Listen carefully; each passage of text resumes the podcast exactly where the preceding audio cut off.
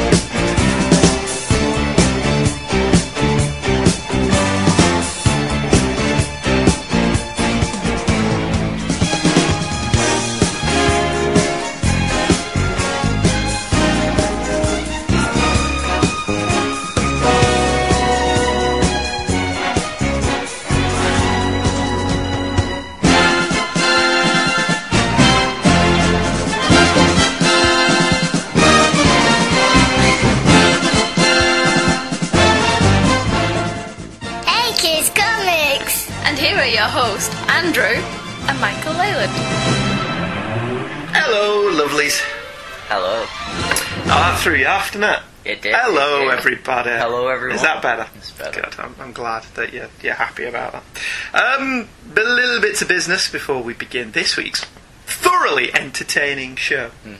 He said, What are you- hopefully. what are you even typing? Don't even, I'm just pushing the thing down. I was putting in a note to remind myself to talk about Facebook. Okay. Okay, just generally. It's filth, isn't it? Absolute filth. No, if you are a friend on Facebook, you may have noticed. And then again, you may not. I don't know. That I've started putting a few pictures up that complement every every week's show.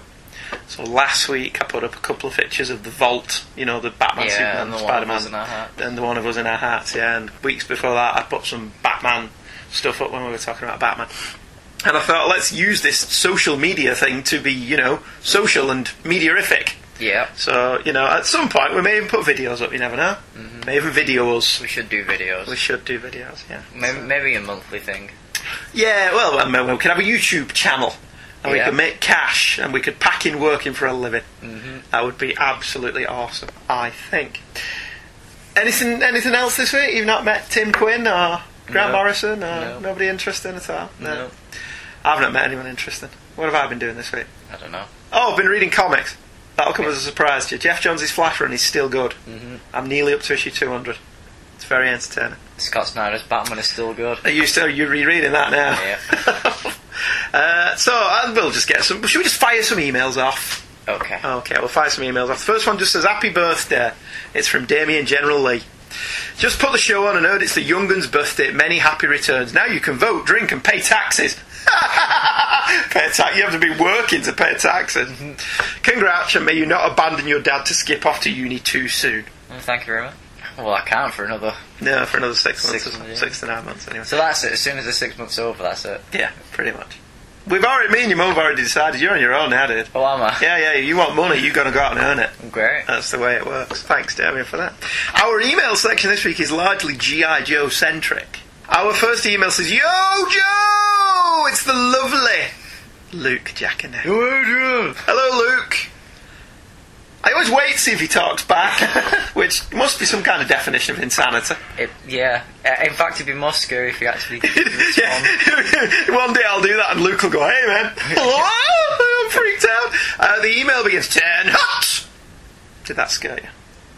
That scared Anya, who stood here for some reason. Noel's. Glad you guys enjoyed the GI comics, GI Joe comics, I should say. Sorry about that. Which Jay, David, and I suggested. Personally, I figured you would both like the dogfight between Ace and Wild Weasel, so it pleased me to see that my prediction was correct.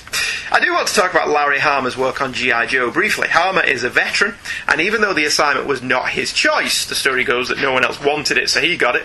He approached it as a serious assignment. He strove to always portray combat as dangerous and not glamorous, to be respectful of the armed forces and not jingoistic. There is a line in the first issue which is indicative of this, and also of the editorial interference he sometimes faced. Hawk had a line in the script which went, "Soldier's job is to do the impossible and then be forgotten." The line, as it appeared thanks to editorial, was A soldier's job is to do the impossible and make it look easy. This really rankled Hama, and there's no other real instances of such overt jingoism in the series. It's odd that he mentions that, because do you remember when we were reading that issue? Yeah. I said it's all pretty good and there's very few eye rolling moments. That was the one I said to you, that was a bit. Uh. Yeah. So it's interesting that Hama's original line wouldn't have made me roll my eyes. Mhm. Whereas the one editorial put in made me go, oh. Oh, well, they can't all be gems, can they? Luke continues In regards to issue 34 in particular, Wild Weasel is a relatively minor Cobra character, but a quite memorable one. He is a vicious, grizzled operator, a long-time veteran mercenary pilot from the African Bush Wars. And since Hama wrote all of the character file cards for the toys, there was great continuity between the toys and the comics, as we see with Weasel, who was packaged with the Cobra Rattler, naturally. Well, we said that, didn't we? You think he comes with the toy helicopter. Yeah.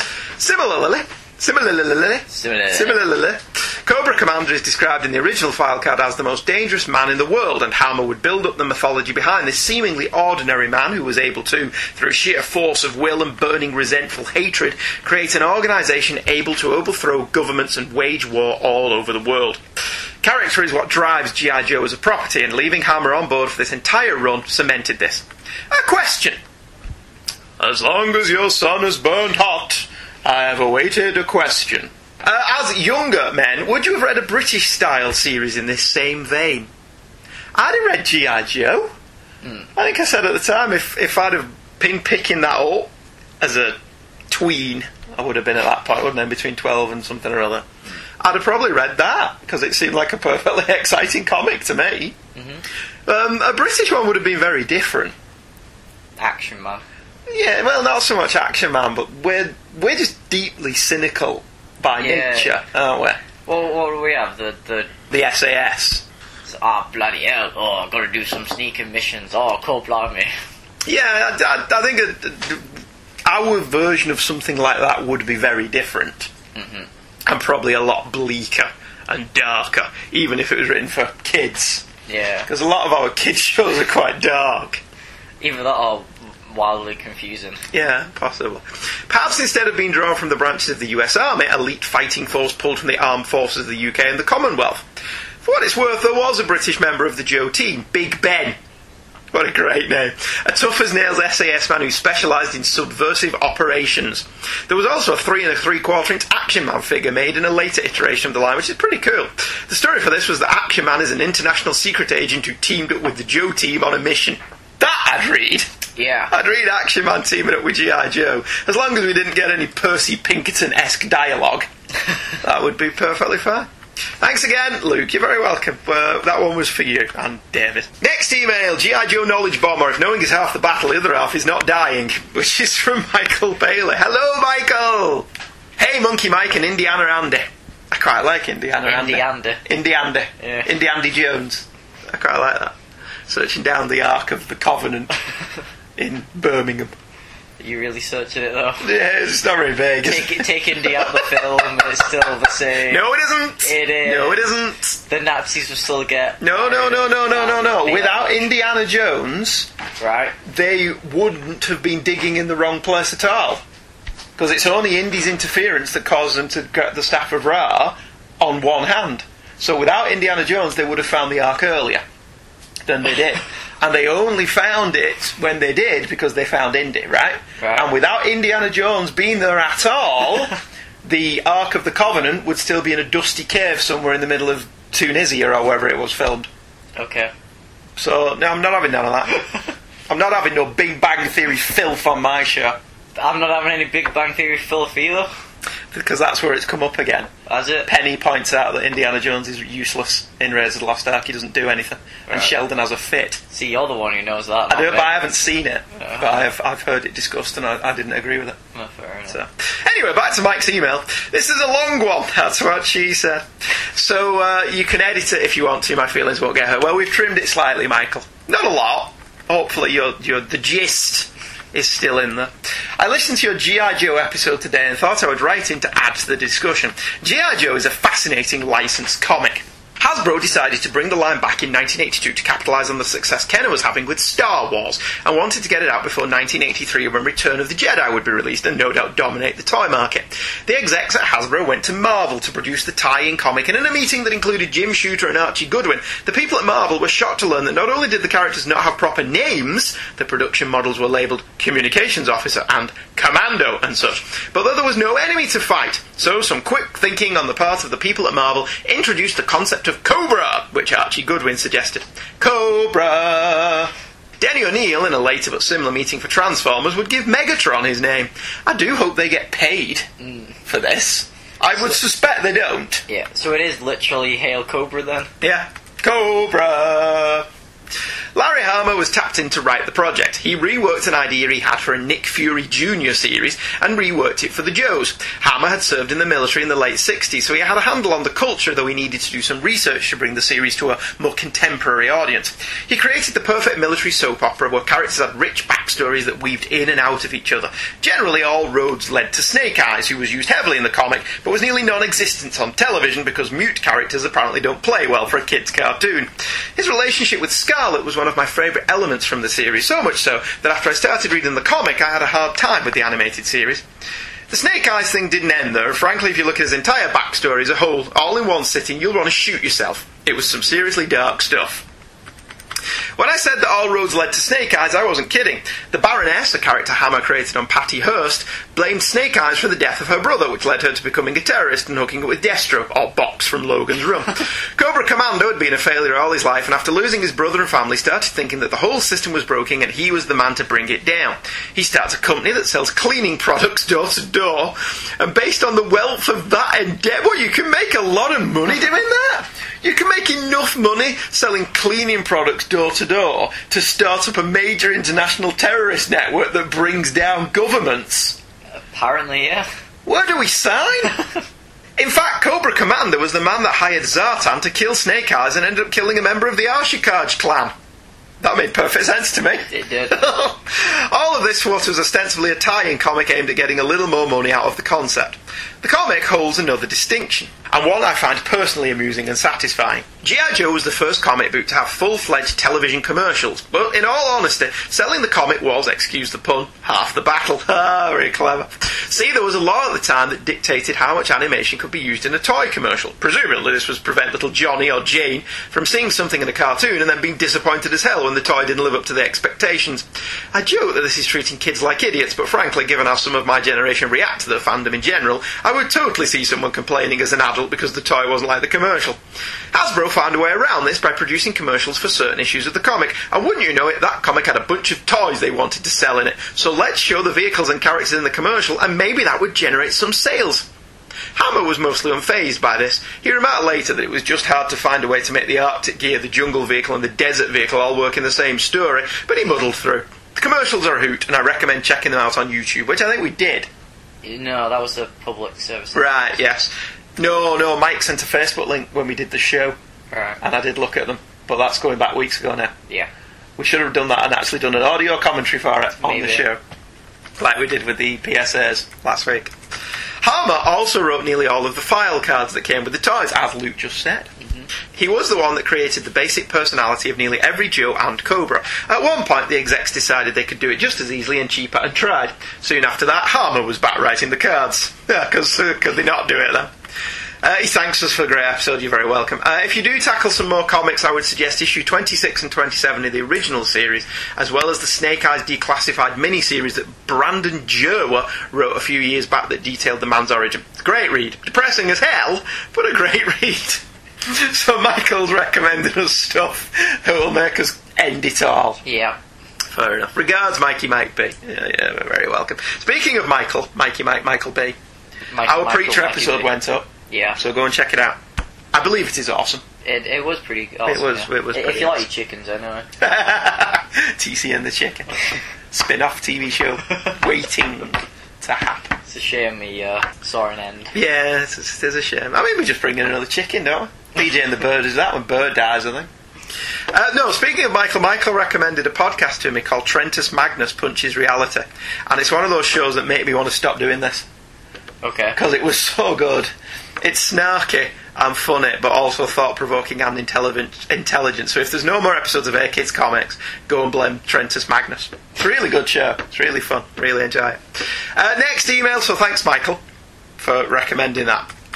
It's excellent how I did that segue and then jump back Yeah. and then carried on. Uh, Cobras and Thugs. Rob Stubbs. Hi, Rob.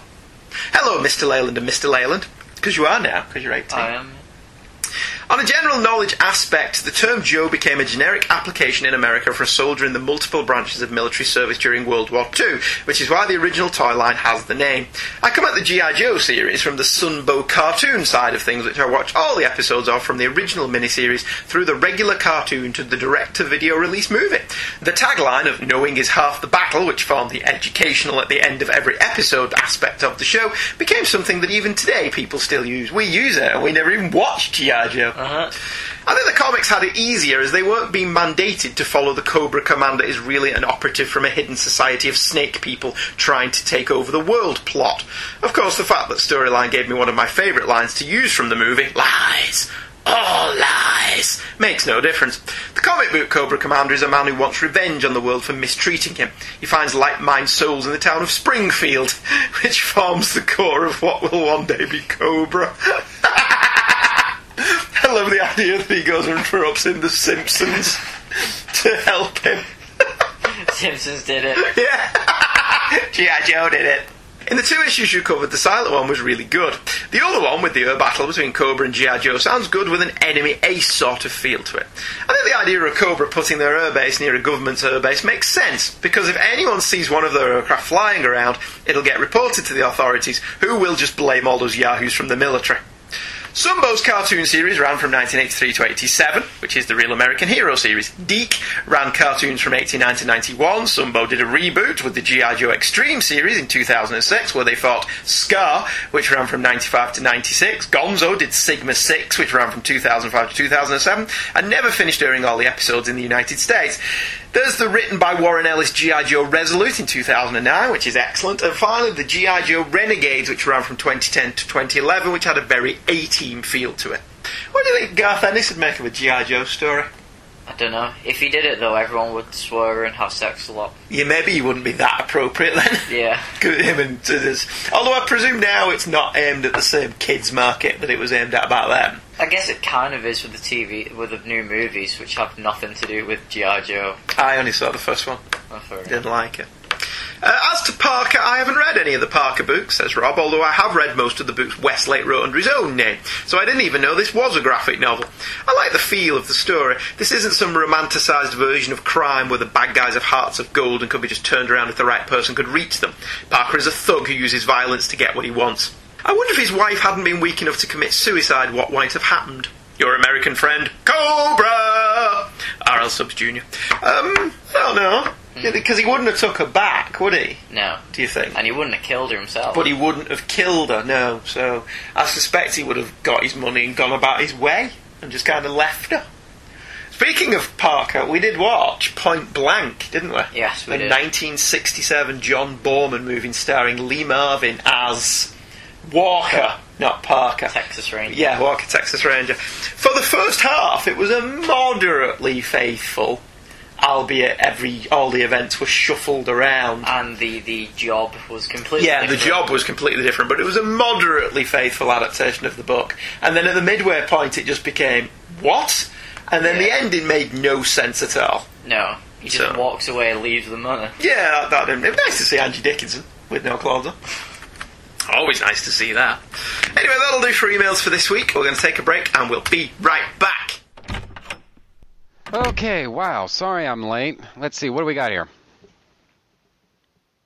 Wow, this this is a lot more stuff than last time. All this for a new promo for Trentus Magnus Punches Reality? Okay, whatever.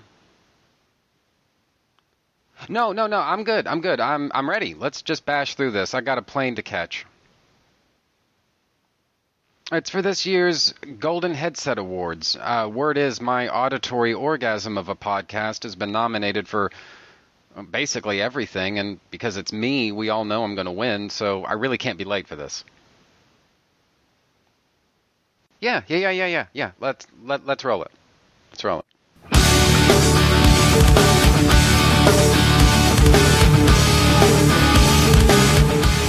Trentus Magnus punches reality. Listen as Magnus discusses comics, movies, and TV shows.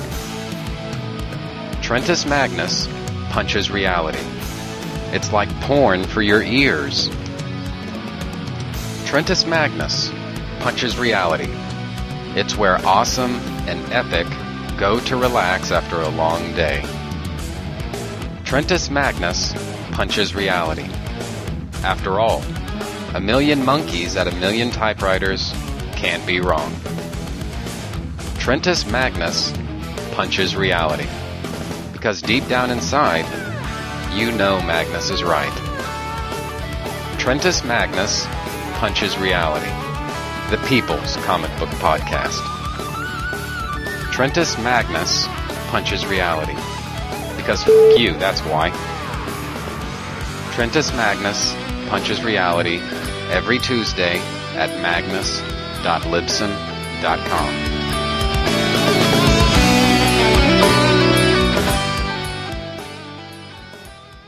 Okay, great. Are we good? We good? We got everything?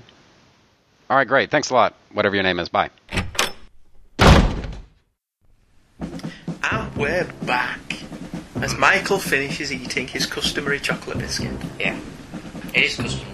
It is, it's customary. You eat on a podcast, which I find repug- repugnant. I even, I even did it on a, with Michael Bailey that one time.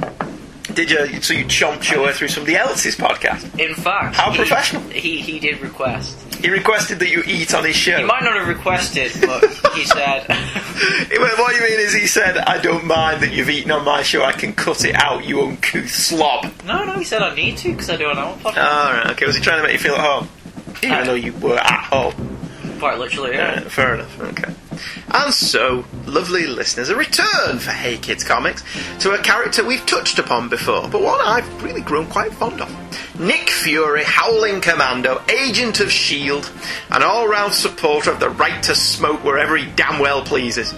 Fury was covered on an earlier episode, so there's no real need to do the standard overview of the character and his place in the Marvel Universe, but if such a thing does interest you, I urge you to check out our previous episode on Fury covering one of his World War II adventures as a leader of the Howling Commandos, available on twotruefreaks.com.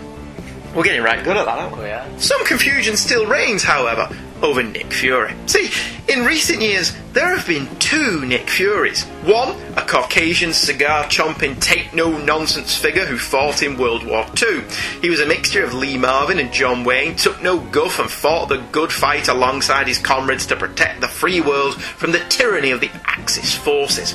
Along the way, he morphed into James Bond, becoming Marvel's super spy under the pencils of Jim Steranko, and took command of SHIELD, an acronym for Supreme Headquarters International Espionage Law Enforcement Division. Apparently, an acronym by people who can't spell law enforcement, where he tackled numerous Cold War analogous bad guys and kept in step with the times. He even made the leap to other media, being portrayed by David Hasselhoff in a TV movie slash failed pilot, and making appearances in many of the Marvel animated series of the 90s. Over the years, Fury's continued vitality and youthful good looks have been attributed to his taking of the Infinity Formula, which prevented the onslaught of old age. The second Nick Fury bears more than a passing resemblance to actor Samuel L. Jackson and first appeared in The Ultimates in 2002. This post September 11th, 2001 makeover of the Avengers by Mark Millar and Bryan Hitch was famed for its postmodern realism and cynical attitude, but in Fury burst its true breakout star. The ultimate accolade and the best example of Ouroboros ever to appear in a comic was when it came time to cast Fury in the burgeoning Marvel movies. They turned, obviously, to Samuel L. Jackson, and this gave the character higher profile in the mainstream than even the mighty David Hasselhoff could combat. With the casting of Jackson and his appearance in nearly all of the Marvel movies since Iron Man in 2008, I've long felt that Marvel would put the original Nick Fury out to pasture. And recently this seems to have come to pass. The Ultimates version of Fury recently debuted in the Marvel Universe proper in the 2012 miniseries Battle Scars, where it was revealed that Fury had an illegitimate son, who, conveniently, looks exactly like Sam Jackson. What are the odds? And at the end of this tale, Fury retires and Fury Jr. steps in as an agent of S.H.I.E.L.D. Add this to Garth Ennis' take on the character as a grizzled elderly war veteran in his Two Fury miniseries, and it's not hard to connect all the dots. Add further to this, a recent announcement at New York Comic Con that Fury will be a large part of the upcoming Avengers comics post the Infinity storyline, and I suspect we're about to see Fury breathe his last. And so, to celebrate the life and times of the man from S.H.I.E.L.D., a two part episode covering his entire illustrious career. From the World War II days and the high octane adventure of the Howling Commandos, to the post Bond man from Uncle influenced 60s, where our man took over a top secret CIA division, to his grizzled days as past his prime Cold War veteran, we hope to celebrate the original Nick Fury as we welcome his successor. It was a time when men were men, heroes chomped on cigars, and a man's war needed fighting with nothing less at stake than the free world. Don't you just love it when a plan comes together? You do like the 18 tonight. The Howling Commandos is the 18, isn't it? Let's be honest. We're kicking off with another punch to the gut, courtesy of Sergeant Fury and his Howling Commandos, issue 18, Killed in Action, which was cover dated May 1965, and the cover pencils were by Jack Kirby and Chick Stone. Once again, states the cover, sudden death claims another victim. You will never forget the ending of this powerful war masterpiece. Intriguingly laid out, the cover is largely white with a blood red cover logo and one stark central image of Fury fighting, his GI uniform torn and tattered, underwater against a Nazi adversary.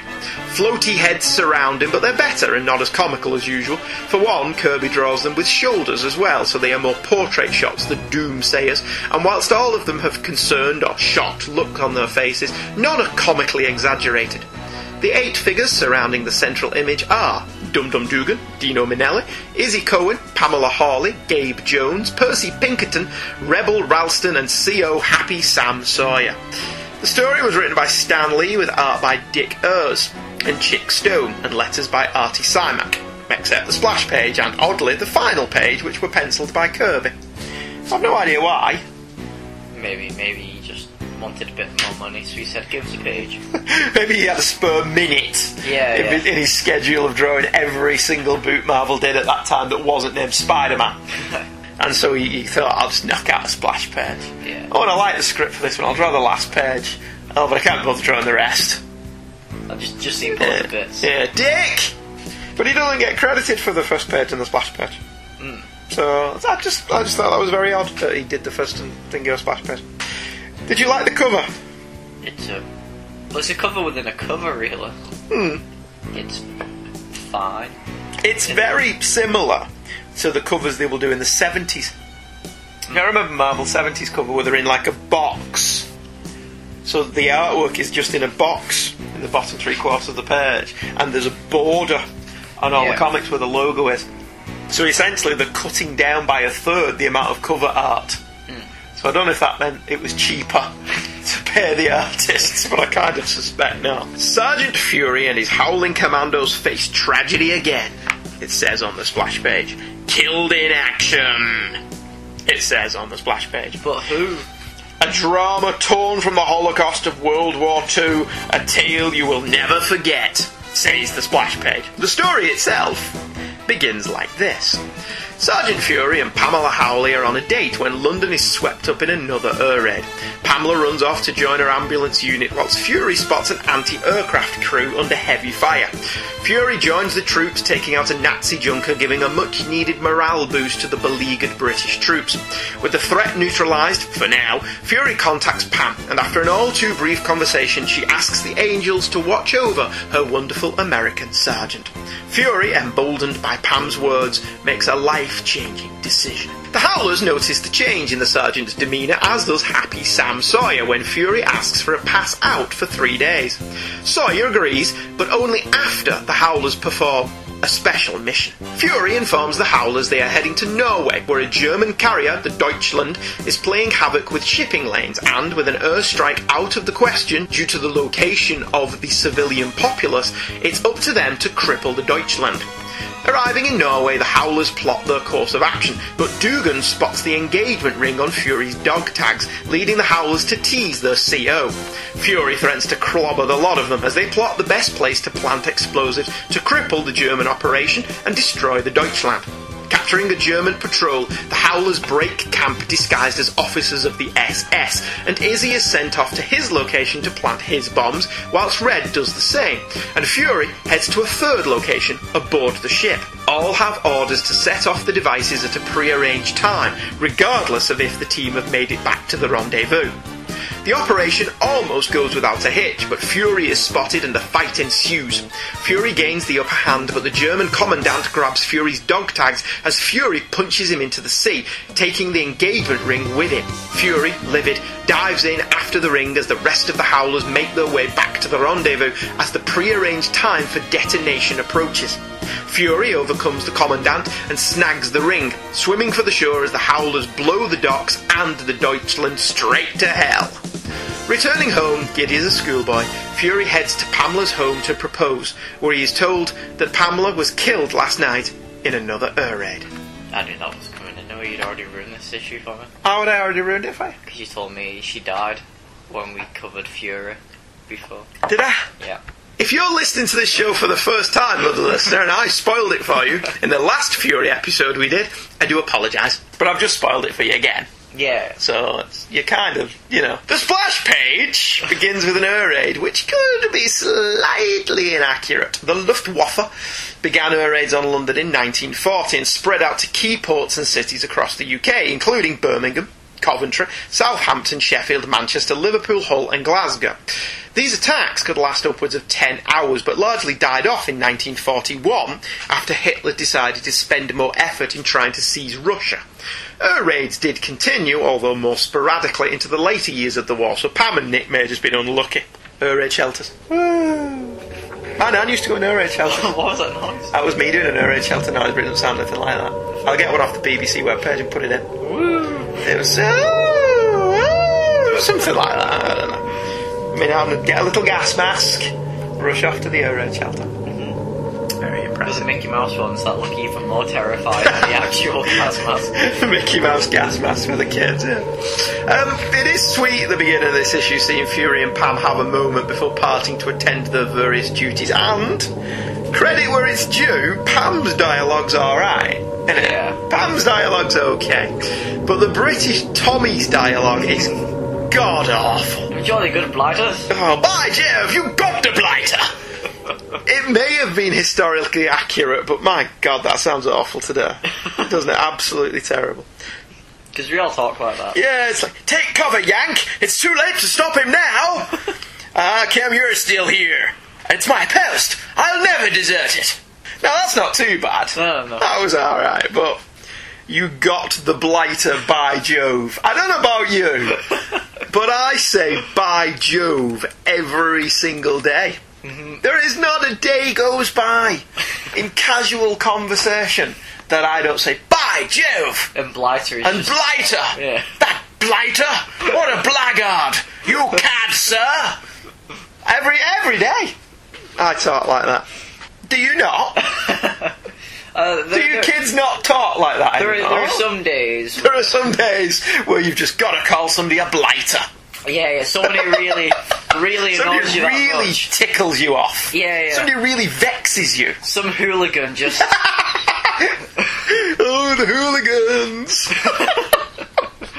um, they this. I actually quite like this scene, despite the dialogue in some of the places. It was nice to see a level of respect between the Allies, and the art is a very faithful recreation of the Ju 87 Stuka dive bombers. But yeah, yes, yeah, some of that was a bit whack. So, good, nice scene though. And, you know, Fury blowing up a couple of German fighter planes. Never get bored of that. I don't know. And it makes up for him being all soppy as well. Yeah, being all soppy with Pam. Yeah. yeah. Oh, heart of heart of mush. Make sure he's not allowed to. No, no, he is a bit mushy in this issue, but that, that plays into the story. I think that's quite interesting. Uh, page three. The scenes where the Howlers can tell something's wrong with Fury is nicely played, even if they don't twig exactly what it is that's up with him. And later on, Fury's writing a love letter to Pam and Bull McGivney, the resident arsehole, essentially his version of Flash Thompson, Yeah, yeah, yeah. for all intents and purposes. Um, tries to take the letter out of his hand, and Fury just punches him in the face Ah. without even recognising that he's done it. Yeah. I, I love how the letter's written. Now I understand the size of it is so that to read.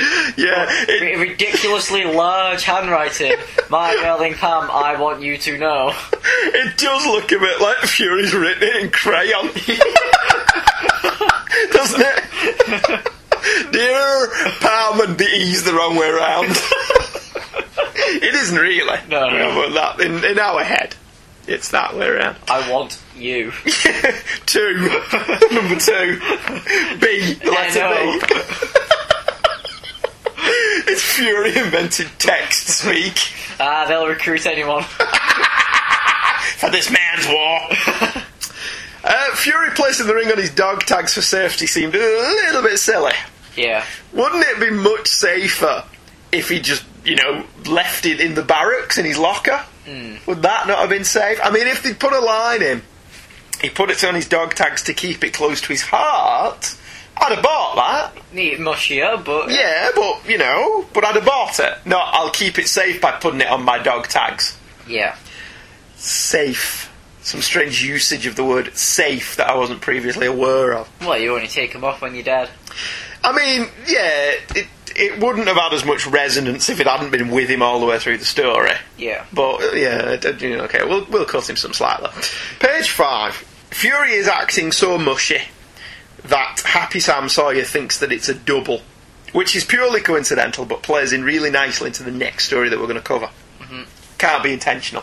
Probably not. Unless. Definitely not. I would have thought. Unless Shield were around at this po- uh, point and they knew they wanted Nick Fury to, to lead them, and so they'd already created doubles of him. That's a bit of a stretch. Well, according to, to Jonathan Hickman, Shield are really, really, really old, and Da Vinci was part of them. Really? Yeah. Okay. Um, um, Is that Jonathan Hickman's Shield series? Yeah. Right, I've not read that. As usual, for Sergeant Fury and his Howling Commandos, there's a nice line in dark humour, which was a hallmark of the series, where Izzy bemoans that he has an excellent poker hand just as Fury orders him to ship out. He has a good whine about it and says, I had to kill myself. And Dugan points out that uh, if he lives long enough, the Krauts will be happy to do it for him. I thought it was really quite black for uh, this vintage of comic book. Page 6, panel 7. One of the few times we're going to refer to an actual panel, but that panel there looks like Jack Kirby. That doesn't look like Dick Ayers. Hmm. That panel there, Yeah. last panel of the page, that's not a that's a Jack Kirby face. Maybe Kirby did some panels. Some ghost inking. Yeah. Yeah, possibly. Entirely, or he did some redrawing. From page seven onwards, did you not think that the Howling Commandos' plan here seemed really rather reckless? I, I, I don't know. In so much there was a plan. I found it pretty funny. Well, It, reminded me of the bit in Inglourious Basterds. yeah. Where they disguise themselves as Italians. Yeah, um, it's pointed out in the story that sending all seven of them on this mission seems a little bit like overkill. But I thought this seemed rather haphazard and very ill conceived. Yes, it's funny, I'll give you that. But they don't seem to actually have a plan until they arrive there. They decide to steal some German uniforms when they get there, don't they? It's like, oh, Yeah. should we steal some German uniforms and blend in with the crowd? well, they cross the bridges when they get to them. That doesn't seem a particularly good way to run a covert operation to me.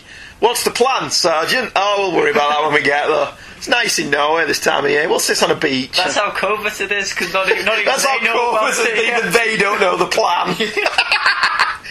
All right, That's okay. the best of the best. Fair enough. No prize. They get in. They decide there and then were the best places to secrete the bombs for maximum impact. Well, surely it would have been better to have that planned out to begin with, where they were going to plant the bombs. Now, I know this is a comic of the 60s, and action was the name of the game, but this feels like it would have been much better served as a more Mission Impossible style plot, with Fury and one or two of the Howlers, say Dino, who can speak German, or what passes for German The German in this comic, yeah. And maybe Izzy, who seems to be the resident bomb expert, stealing aboard the Deutschland surreptitiously rather than the entire team doing an A team like run on the place. Especially Gabe Jones, who barely makes an appearance, and Percy Pinkerton, who likewise does bugger and all. Once they get over there, they don't, they, they don't matter, do they? Is that Jesse's dad? Yes. Granddad. Hey, Jesse. Jesse Pinkerton. Yeah. Oh, it was Pinkman, wasn't it? yes, it wasn't Pinkerton. Maybe he shortened it. Maybe he did, yeah. Um, speaking of, we get some of Stan's magnificently funny pidgin German on page 8. There is a new guard detail is coming to relieve us. That is strange. Why are they almost 20 minutes early? We will take off our guard patrol now. You are dismissed. Return to your barracks. Not so fast, mein Herr. You have not given us the password. Ah, good man. I was just testing you. Yeah. I'm not making this up. Bluthaven. this is in the comic. That, that is that is the dialogue in the comic. I, I like how they say duh. I love good man. I was just testing you, yeah. like, oh yeah, we're gonna fall for this. Dino Manelli can speak crap German, mm. apparently. All right, fair enough. Stan was very capable of putting some biting satire into his stories. There's a wonderful little moment here where Gabe, who is the black officer, let's not forget from the last time we mentioned uh, Nick Fury, he mentions aloud that if the Germans will be suspicious if they don't recognise any faces, and Reb says to him, one Nazi looks pretty much like any other. Yeah. That, it's kind of hard to see that Stan's not making a dig there, not it? And I thought it was very funny and very clever. And uh, Stan was a lot smarter than a lot of people sometimes give him credit for, especially in these stories. Uh, the plan, such as it is, does generate some tension as the team all split up to plant their explosives at different locations and then get the hell out of Dodge. Of course, Fury is the one caught, and the fisticuffs from the cover take place. There's a scene that I thought was a little bit dubious, where the guy points a Luger directly at his head, and Nick does something He pulls the magazine. that out of it. releases the magazine from underneath. Yeah, He is it pulls it. is it that easy to pull a magazine out of a gun that somebody is aiming at you? Probably not. I I would lean perhaps in that direction. He doesn't also. even press a button or anything. He No, just pulls it he out. just pulls it out. He just pulls the ammo clip out, doesn't it? And you're like, what? Because of course, German guns are manufactured so badly that magazines just fall out. Yeah, because the Germans were absolutely terrible at their jobs, weren't they? So you know, hmm. the underwater fight scene's great though. Mm. I liked that a great deal. I thought that was fantastic. And Stan does a really good job of milking the tension by cutting between various different howlers, all getting to the rendezvous point and pushing it to the limit before detonating their payloads. Percy Pinkerton. I mean, it's all so far. It's so normal, isn't it? It's the standard issue of Sergeant Fury and his Howling Commandos, a traditional Howler's tale that seems to be very influential on seminal 80s TV classic The A Team. But Stan isn't done with us just yet. After the mission is successfully completed, Fury returns home, and Stan he does lay it on a little bit thick, doesn't he? Yeah. where by plotting that something is awry. Firstly, Sam Sawyer tries to tell him something, but he's interrupted because Fury doesn't want to listen. He wants to get straight over to Pam. And then the Howlers raced after him to again give him the bad news before he gets there. I thought it was stretching credibility somewhat That he just ignored all that. that he just ignored all of that and that he waited till next morning to go and see Pamela. Hmm. I mean, I suppose it's possible he had to attend debriefing and all of that gubbins, and it's possible that word only reached them about her death this morning. Either way, the final page, as mentioned before, is drawn by Kirby, and he milks every ounce of pathos out of the scene, featuring three close ups of Fury as his facial expressions run the gamut from shock to disbelief to anguish before the final four panels on the page concentrate almost exclusively on the engagement ring as it falls from Fury's hand. The final panel, the ring shining in the foreground as Fury walks away, shoulders slumped in the back, is a very effective final panel, with even Stan eschewing hyperbole and letting the tale simply end. It's an absolutely lovely piece of comics writing. One of the things notable about this strip and the series in general is how well this all holds together. Yes, we've had a little fun at the expense of how comical the Nazis are. And the Howler's adventures, despite the impossible mission status, oh, always seem to be carried out with the minimum of fuss. But Stan and his collaborators really seemed to like this particular comic. We've mentioned in Fantasticast that a lot of early Marvel books like FF, X-Men, Avengers, etc., all followed the same basic template. Stuff happened, then other stuff happened, then even more stuff happened, and then it ends. But here, as with the Amazing Spider-Man, thought seemed to be going into plot progression, and not as much silly stuff goes on. Maybe this was because Lee and Kirby, and presumably most of the other staffers, had lived through World War II, and they felt it needed to be treated a little more reverentially. But it's led to a comic that has rapidly become one of my favourites from the early days of Marvel. It feels. There's the other criticism about the early Fantastic Four and Avengers and FF. There's a very much made it up as we go along feel to them Yeah. which gives them some of their appeal. This doesn't feel like that. This feels like it is plotted hmm. before they go into it. And a lot of these Howling Commandos adventures hold up quite well. Very rarely does the ultimate nullifier show up from nowhere to help them save the day, yeah. kind of thing. And I, I really do like it. I really do like that. What did you think of it, Michael? That I, I liked it, and, and even though I knew the ending was coming, I, I do think the the last four panels, Yeah. I thought they were really good, but the dialogue was a bit heavy. This is a 60s Marvel comic. I guess so much exaggeration in it though. Yeah, it's it works just as well without those. Yeah, yeah. Word yeah. balloons, doesn't and then it? You've then got to think she's in the air raid. That's quite a long final. Yeah. sentence. And who was there to hear her say these things and, and stuff like that? You know, Chinese whispers. Maybe some guy heard and told the, like the military guy. You then told her dad. Yeah, I mean it's entirely possible her dad's just making Nick feel better. Yeah. And I do love that um, in this final page, Nick Fury leaps to a conclusion when her dad says no. And he thinks he's saying, No, you're not marrying my daughter. Yeah. Which I thought was really funny because it's like, you know, I may not be Lord Mountbatten, but I eat with a knife and fork. Which does play in lovely to an earlier issue where they served him tea and he was like, What, what do I do with this? That was the one we covered last Was time. it? Yeah. Give me a mug. Yeah. And uh, the guy says, "No, you know we think a lot of you, and we'd be happy to have you marry her." But and that's when he tells him Kirby's art's brilliant in all those those seven panels. Mm. And maybe perhaps it was originally for a different issue, Yeah. which is why Kirby drew those two pages. Um, Maybe it was the next issue. yeah, or it's entirely possible Kirby didn't work in sequence. Yeah. Kirby drew pages. And then went back and drew earlier pages. Didn't so it may have been he was originally down to draw this issue. So if you rip out every single Kirby page and put them all together Yeah. in the order he did it, it makes sense. No, it's it's not that. It's so much that they would change their ideas so Yeah. much that he would shuffle pages around and stuff. I liked it. I thought this was was absolutely fantastic. Uh, the following, uh, fantastic. Fantastic. What's fantastic? Fantastic. Fantastic, fantastic cast. yeah. Stephen will be pleased. We're plugging that show a lot tonight. Go and listen to it. It's every Saturday. We're great. Every Saturday. Yeah. No. Why? It's because you record every Tuesday or Monday or every other Wednesday. Yeah. Well, it has to be edited. He's Yeah. got to cut out all my all my inane drivel.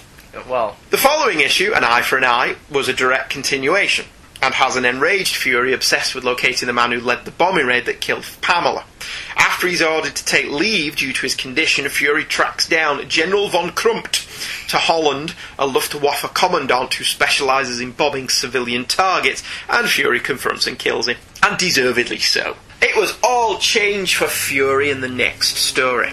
I'm sure it'll come as a shock to uh, listeners of the Fantasticast that I am voluntarily covering an issue of Strange Tales. But, you know, you never know where life's going to take you, do you? Mm-hmm. Never say never. Even Sean Connery said never say never. did it? He shouldn't have done because Never Say Never Again is not very good, but whatever. Strange Tales issue 135 was a landmark issue for that long running anthology title.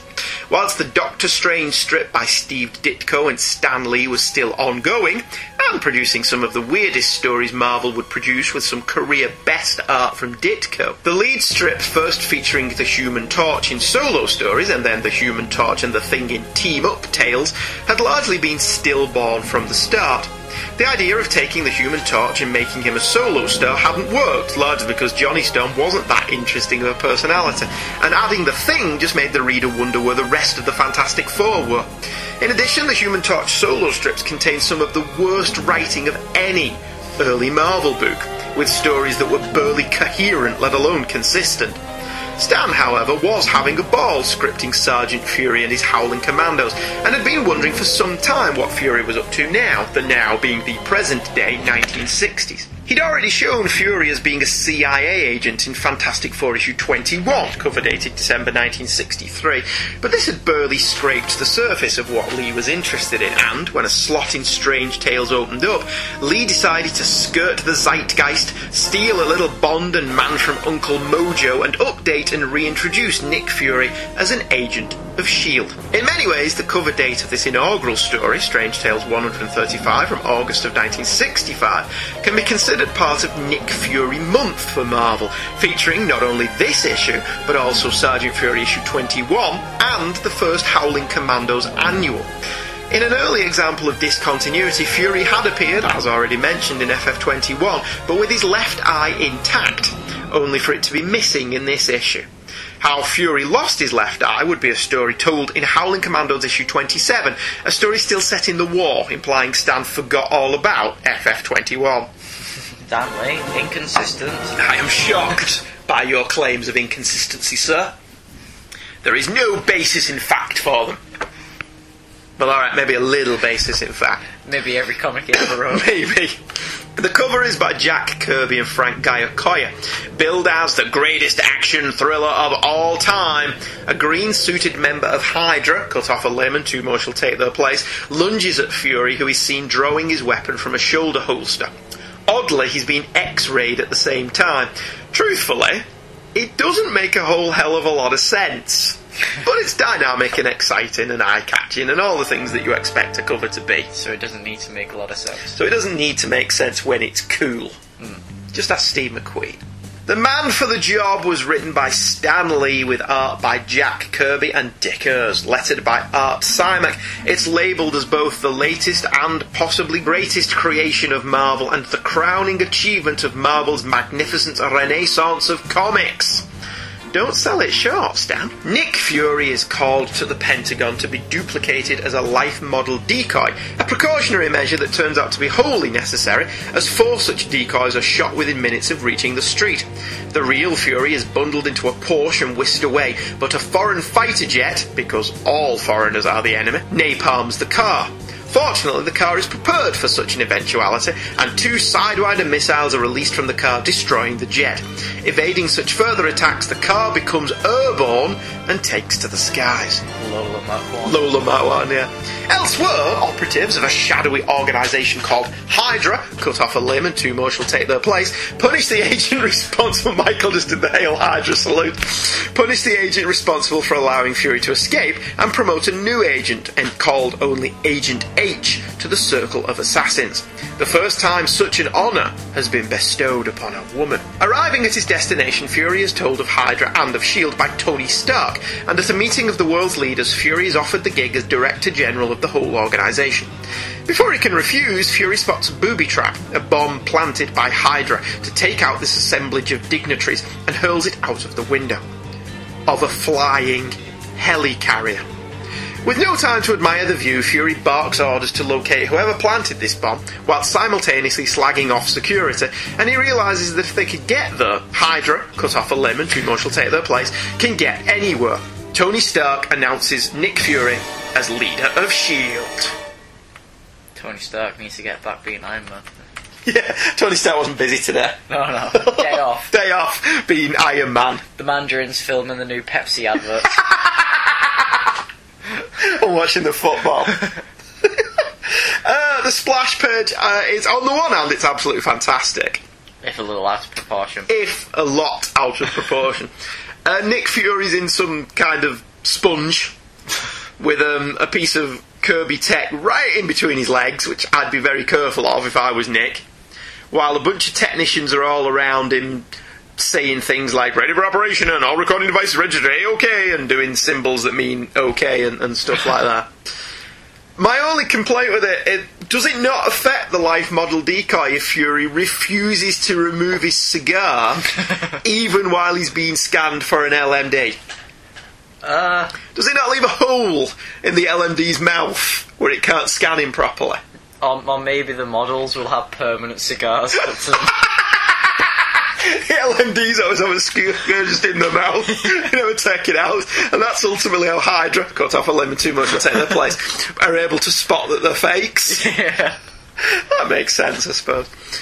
there's a, a technician here who says, "Don't move, Fury. Don't even breathe. The slightest error can cause your death." It's not a very good sense if it can kill him. Yeah, It's why? a bit of a design flaw. why would they create a, a procedure that kills you if you move?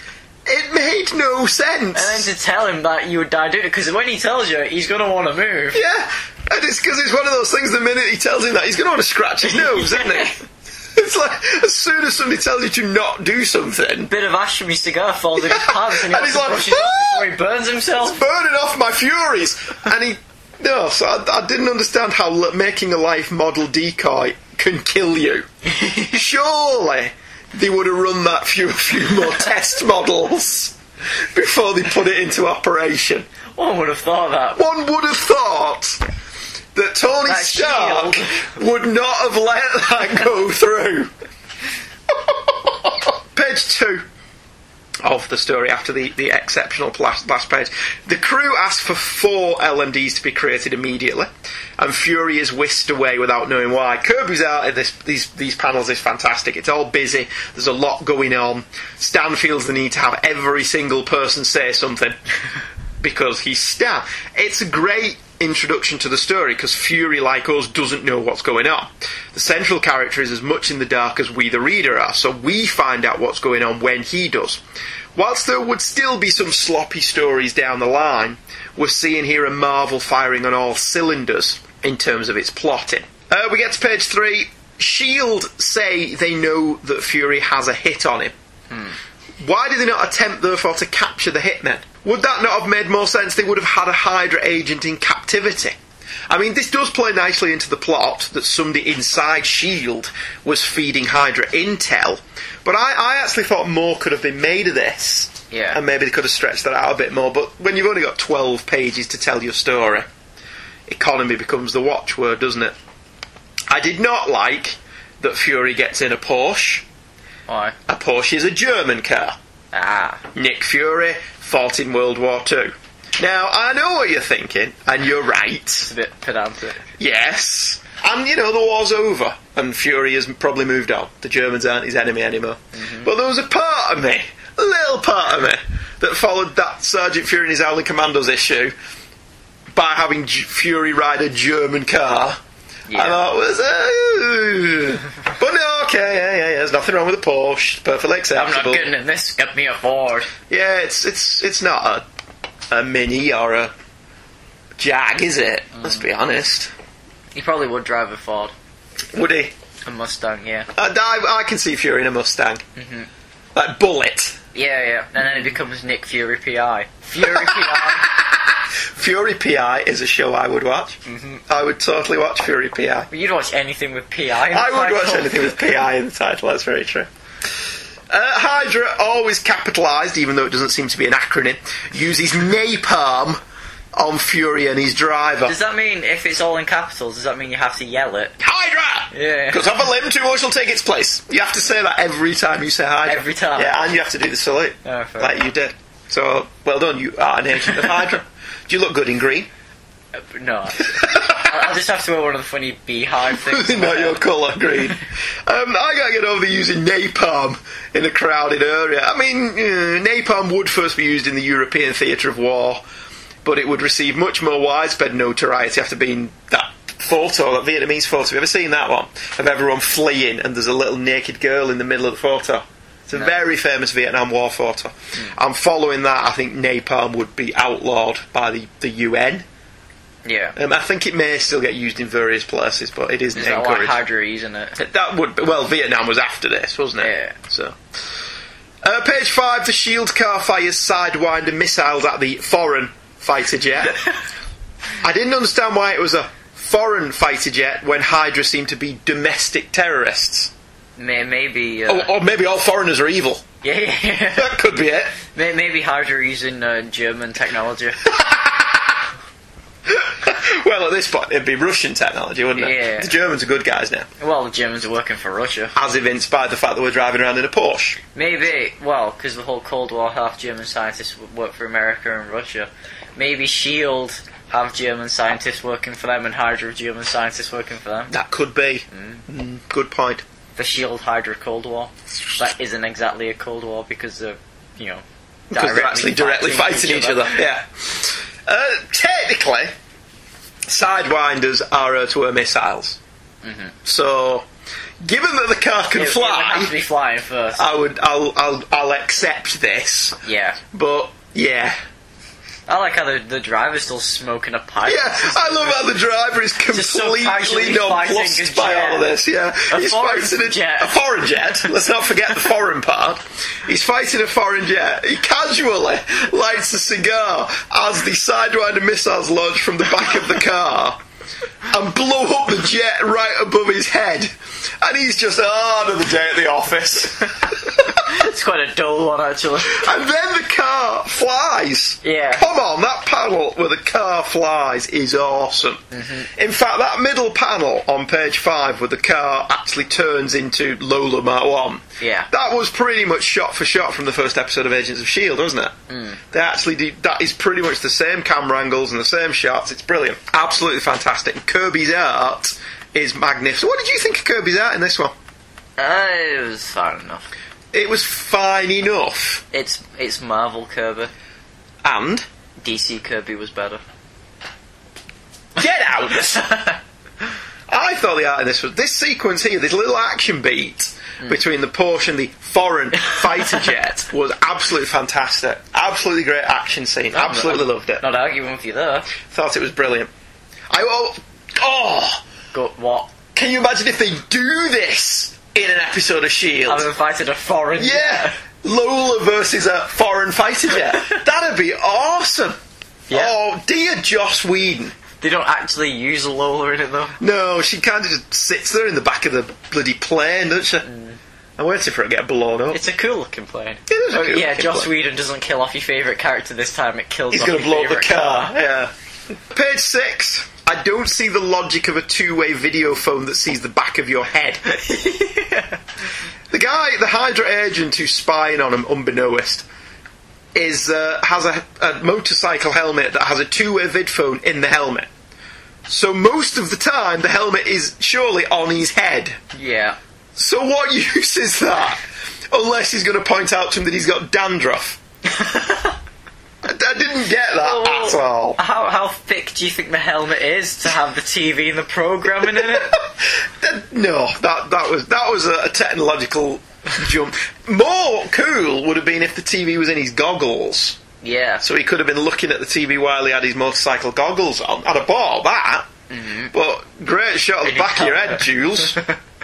Ah, dear me. Agent two two seven six, report for a shower when you get back. Agent 2276, your hair is greasy, dude.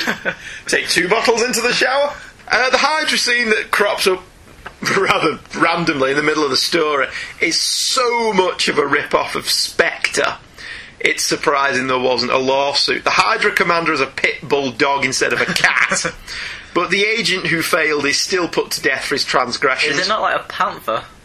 Is a it? puma? Is it a panther? It could be a panther or a puma, which would fit into the whole cat motif. Yeah. Wouldn't it? Yeah, I thought it was a pit bull dog, but you could be right. It could be a panther. I, I love how not only does he make them fight to the death, but he puts them on pendulums. Yeah, to make it them even fight to the more fun. everyone around him sets sticks on fire. I love as well. I love that the Hydra outfits made them look fat. They're very unflattering outfits, aren't they? I like the bit where he's going, oh, he's got the laser gun. I'm, I'm, I'm unarmed, so fight him like a man, pussy. I can only imagine that those unflattering outfits is why they've not had a woman agent before. Yeah. You've got woman Hydra agents who are like, I am not wearing that rug. It's a fashion faux pas. It's not happening. get get some uh, French high class designers in Hydra. Yeah, get Hydra to get some quality dress designers in. that would be great.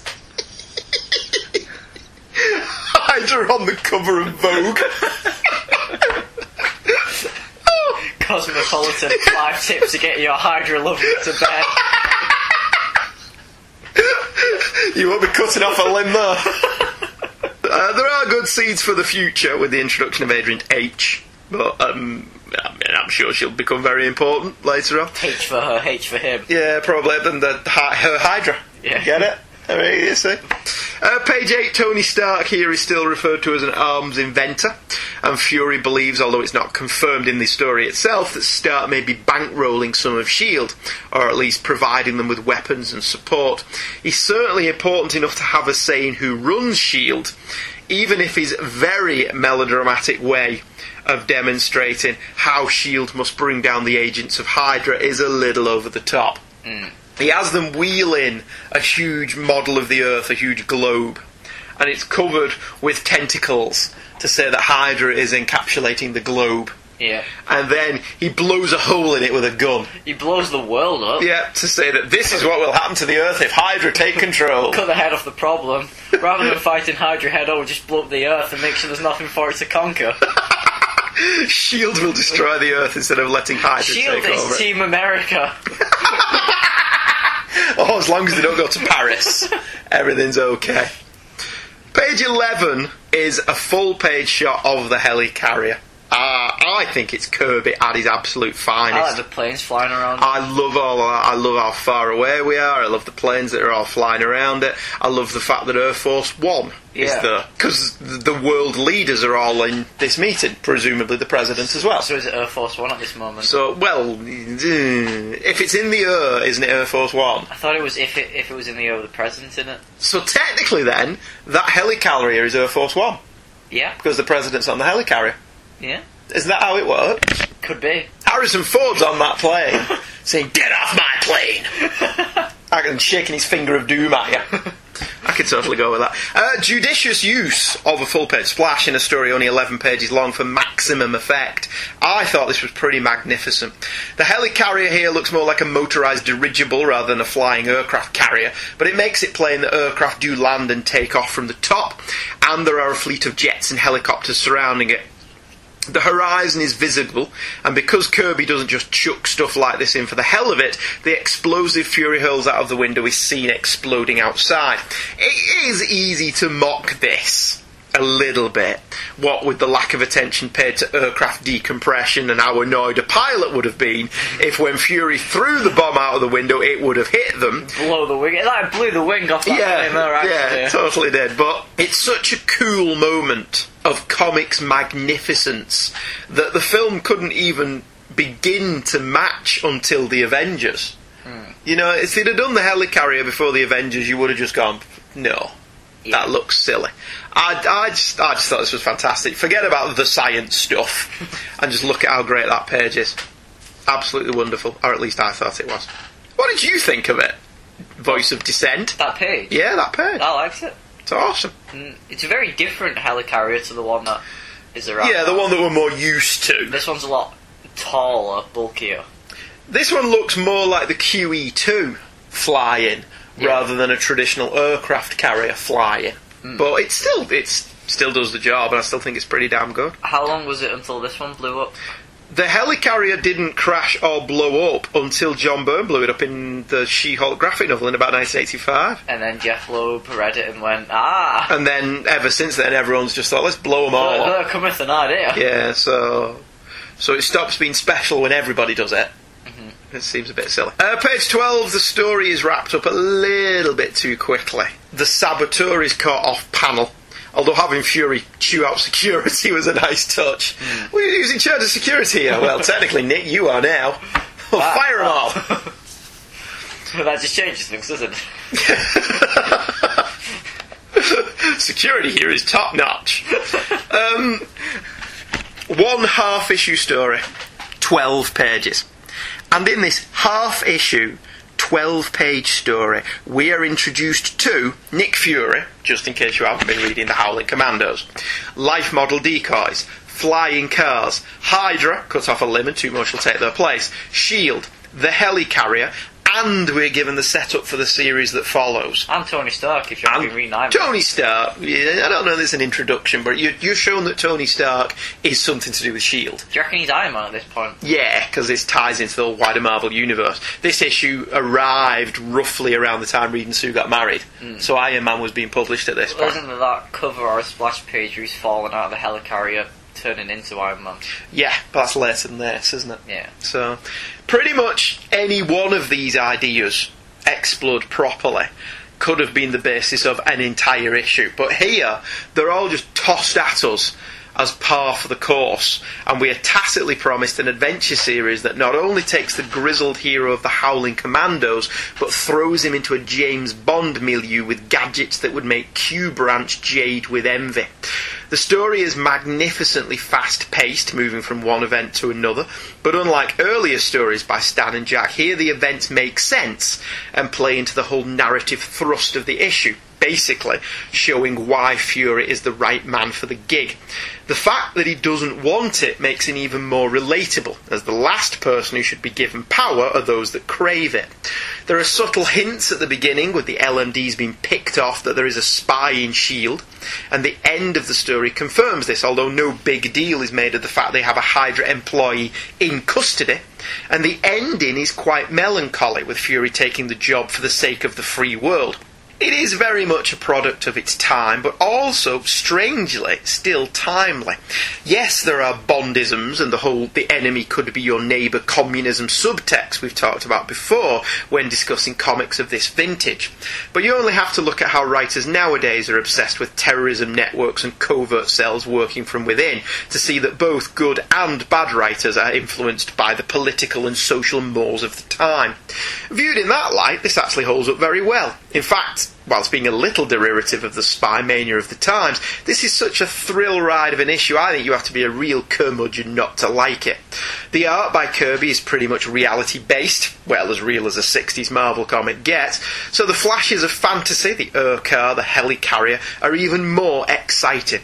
An excellent beginning to the series. What did you think, Michael? I really liked it. It's fun, isn't it? Was that the first post World War II Nick Fury story? After his appearance in Fantastic Four 21, yes. Alright, so was that it? He just went straight from World War II to that? Yeah. There was no Frozen and Carbonite. No, Fair enough. No, later on we'll dis- Well, if you think about it, at the time, World War Two was still only 20 years before.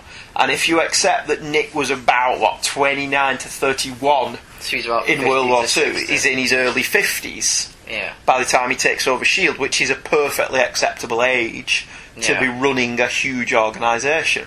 It's only as time has gone on and people have gone, wait a minute, why is Nick Fury not aging?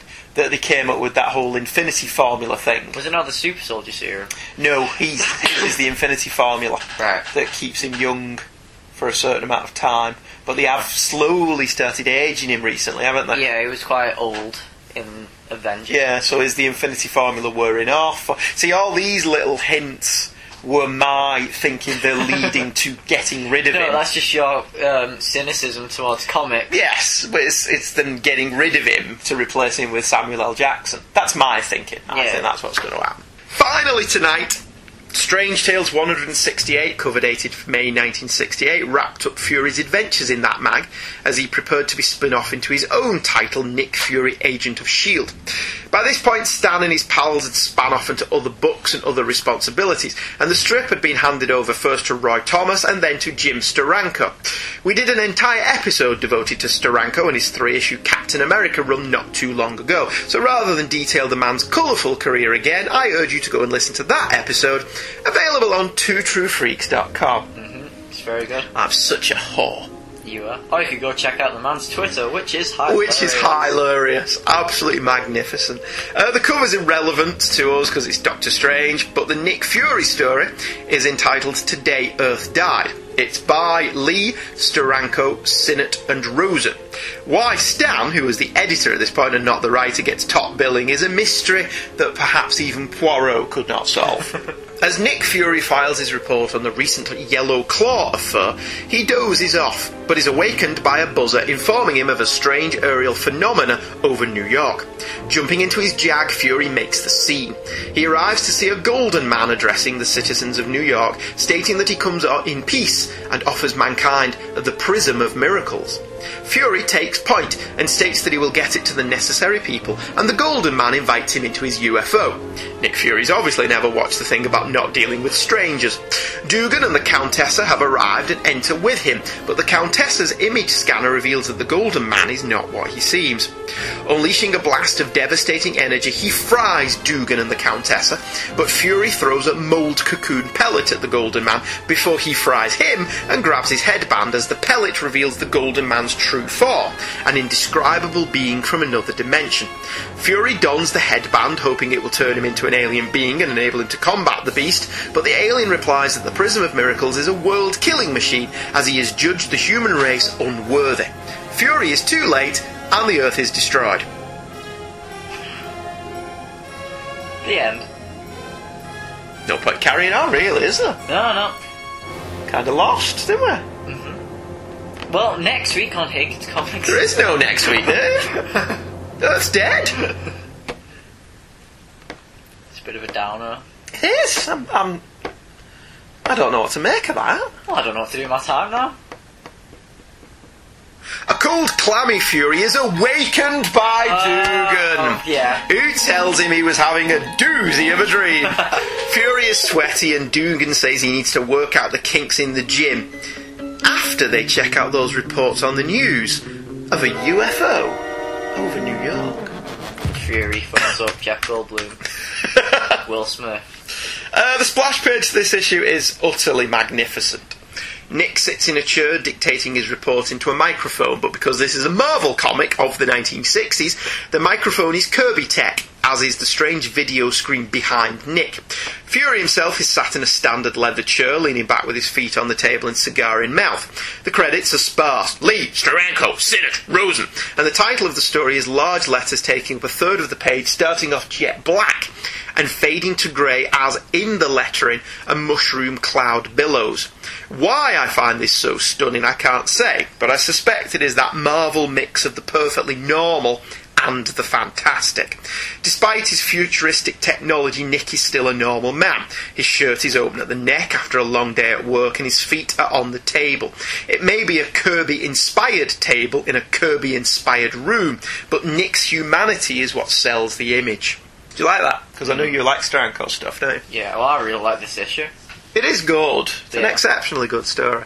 Uh, page two of this illustrious story. Whilst I was reading this, Angela, my beloved wife, looked over my shoulder and said, I thought you were reading a comic. She was referencing the sheer amount of text on this page, which is plentiful. There's probably more text on this page than in an entire comic comic. of more recent vintage. I wasn't mentioning any names. You went to the Bendis well, though, not me. Most of the dialogue references the last storyline, which was a sprawling epic concerning the Yellow Claw. The image on the view screen on panel 3 looks like a photograph, making Steranko a pioneer in this regard. Kirby would also do photo collages, but it would be later artists like John Byrne and Todd McFarlane, amongst others, who would use actual photos in their work. We will see more of this later. I like the little panel at the bottom of it. But where he's jumping into the jag. Yeah. Yeah, it is pretty cool. Like multiple furies leaping in. Uh, I suspect this played better for readers at the time, but for me reading this now, I thought the ending was telegraphed here on page two, Yeah. where he dozes off in panel two. Oh, yeah. Did you not get that? No. I would, that totally telegraphed the ending for me. All right, he's just fallen asleep. Hmm. I watch too many Gerry Anderson shows, though. That's my problem. Uh, after riding a Porsche in the last story we covered, it's nice to see Fury here riding a much better class of car, a Jaguar XKE. Yeah. Jags are British. So why is Fury driving one? Because Fury knows which side his bread's buttered, dude. Shield Surely doesn't have. for America. Shield doesn't have half of its gadgets without us. Major Boothroyd No, it goes to those German scientists. was sent over to help Tony Stark with designing all the Shield tech. Right, right. Totally. Did they get the Scottish guy as well to help them with the drill? Have they got Gene? What was the name? Fitz and Simmons working on it. Page three is a wonderful page. It's two long panels, one small and the other one both running the length of the page. And I love the lady at the top who says, I don't want to get involved, but what are you going to do about it? To the cops as the alien appears above, uh, dumping the problem on somebody else. yeah. I like the cop as well. Isn't the cop like, uh, what do you want me to do about it, lady? It's going to happen on somebody else's beat. Uh, the page is stolen, however, by the second panel, which runs the entire length of the page and is a true Steranko. The spaceship lands in New York, a real photo of New York, and the ship is sleek, looking like the landing capsule of the Apollo rockets, but with three tentacle-like nacelles. It looks like the ship from uh, Blake Seven. It does look a little like the Liberator. Yeah, yeah, you're absolutely right. It does look a bit like Liberator. Well, well spotted. Uh, I thought what sold it was the surrounding lights. Yeah. The lights show around the ship as it comes into land. light. Yeah, the, the 2001 lights. Does this predate 2001? Does, doesn't it? Yeah. Yeah, it does. It predates that. It's a psychedelic kaleidoscope of colour around the ship, the top half of which is totally a naked woman. Well, it is Steranko. Isn't it? yeah. Is it only me that sees that? Or- Well, now you've pointed it now out. that I've pointed it out, that's totally a naked woman, isn't it? I'm, I'm willing to, to to go with it's just me yeah, yeah. because you know I see naked women in toast. Because that's how you butter it. Yeah. Let's see what pictures I can draw to Yeah, next. see what I can draw in the butter. uh, page four, lip services paid to the Fantastic Four being here, but they're never seen.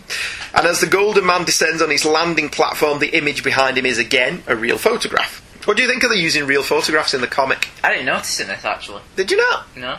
Because that's definitely just a real photo, isn't it? Doctored. Yeah. but it's a real photo. I really liked it. I thought it was really impressive hmm. because it's never look at this. It's a real photo. It's never obvious, is it? No, it's But it- better than some other uses. yeah, it really does play very well into this rem- remarkably this remarkably fantastic story playing out in the real world. It's really good. Hmm. Page five, we have a full page shot of Fury's girlfriend and fellow agent, the Countessa Valentina Allegra de Fontaine. According to comic book legends revealed on comic book resources, the bottomly area, the shapely bottom of the Countessa, Yeah. was shaded a bit more so it wasn't quite so pronounced. I Ah, think is the word I'm looking for. it lost a bit of Steranko. It lost a bit of definition in her Yeah. buttockle region. Yes. Page six is another page full of text and some great panelling.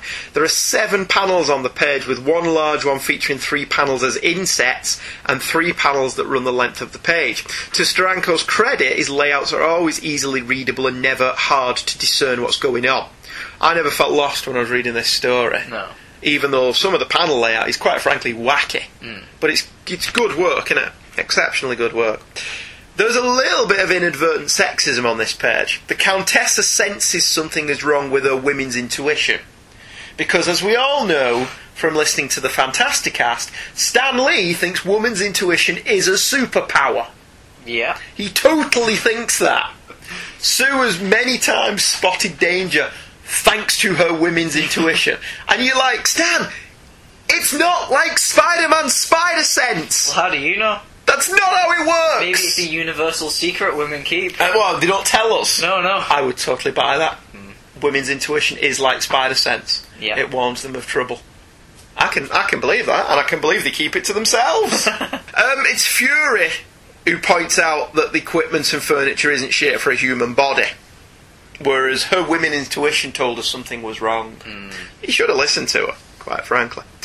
I do have to say, the flow of the story is hurt on page seven by a two-panel interlude about Jimmy Woo, a character from a past storyline who has nothing to do with this issue.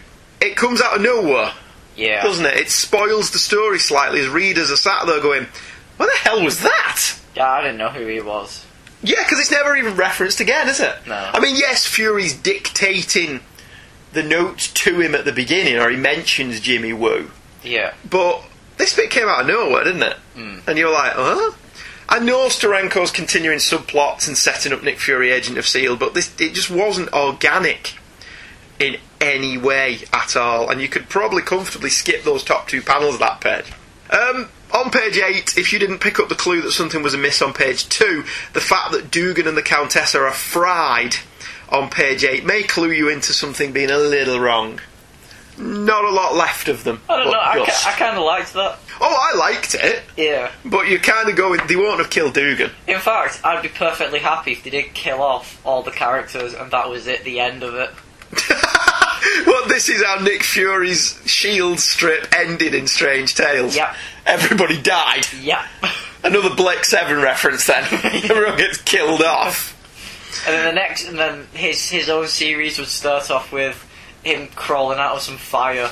And he's okay. Ah, I barely made it alive. And he, he makes a new shield Yeah. of entirely new people. he rebuilds it from scratch. Alright, fair enough. Page nine's gorgeous. Absolutely fantastic. Uh, it's a photo collage of the moon, full and heavy in the sky as New York just melts away and people flee in terror. It's an absolutely wonderful way Hmm. of stretching the comics medium. It's very Kirby. Well, Steranko did start off as a Kirby clone, Yeah, and over the issues he, he developed his own style. The same way Bill Sienkiewicz started as a Neal Adams clone. yeah.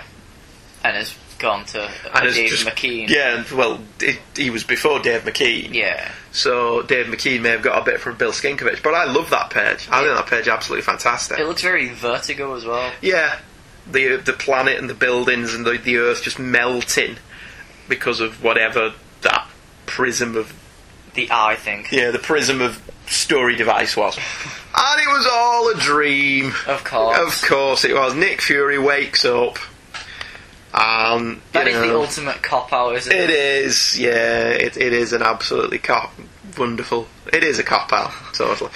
Um, I did like the ending that implied it may have been a prophetic dream Yeah. because that ending was just crying out for Rod Serling to walk on and give you one of his stirring monologues, wasn't it? I thought so. I, I did like Nick the Fury ending. has just taken a trip into the Twilight Zone.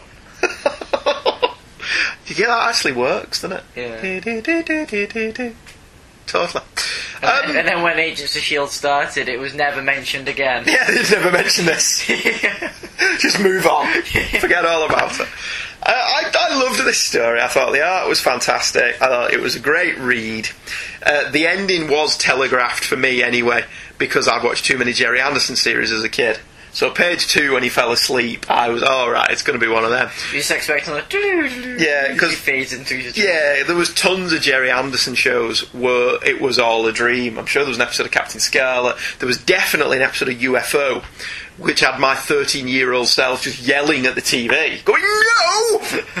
when it turns out that it was all a dream, but I did. It shouldn't have played out as well as it did because of that. But Steranko does a fantastic job on the art, and there's enough going on in this short 11 page story that it manages to gloss over the cracks, especially the ending, which implies this may still all come to pass, although it's never referenced again.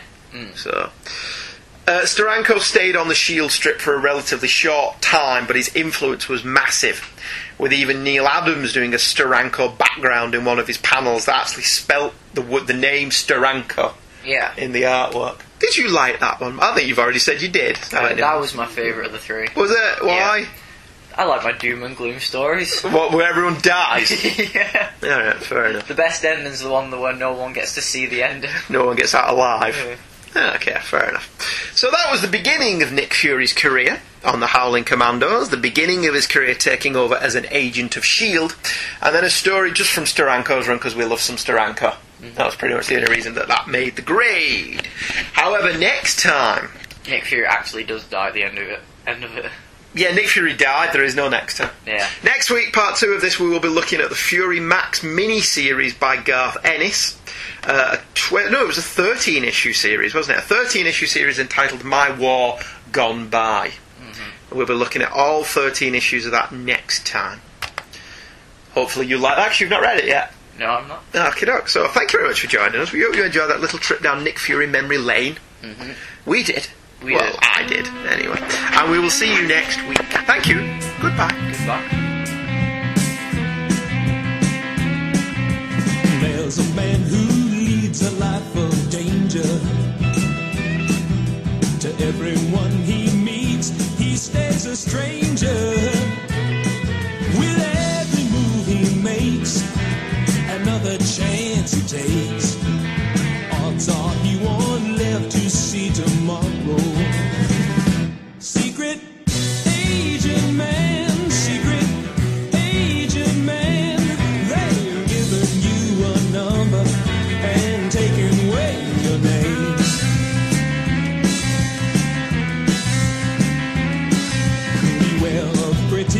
faces that you find.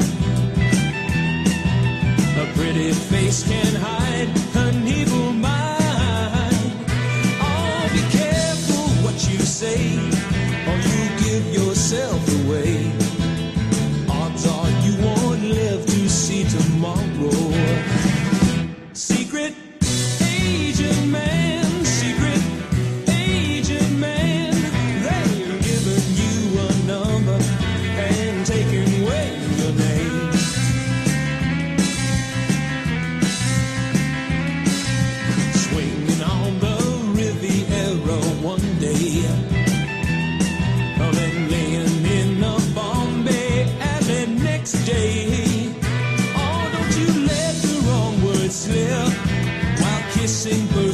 Odds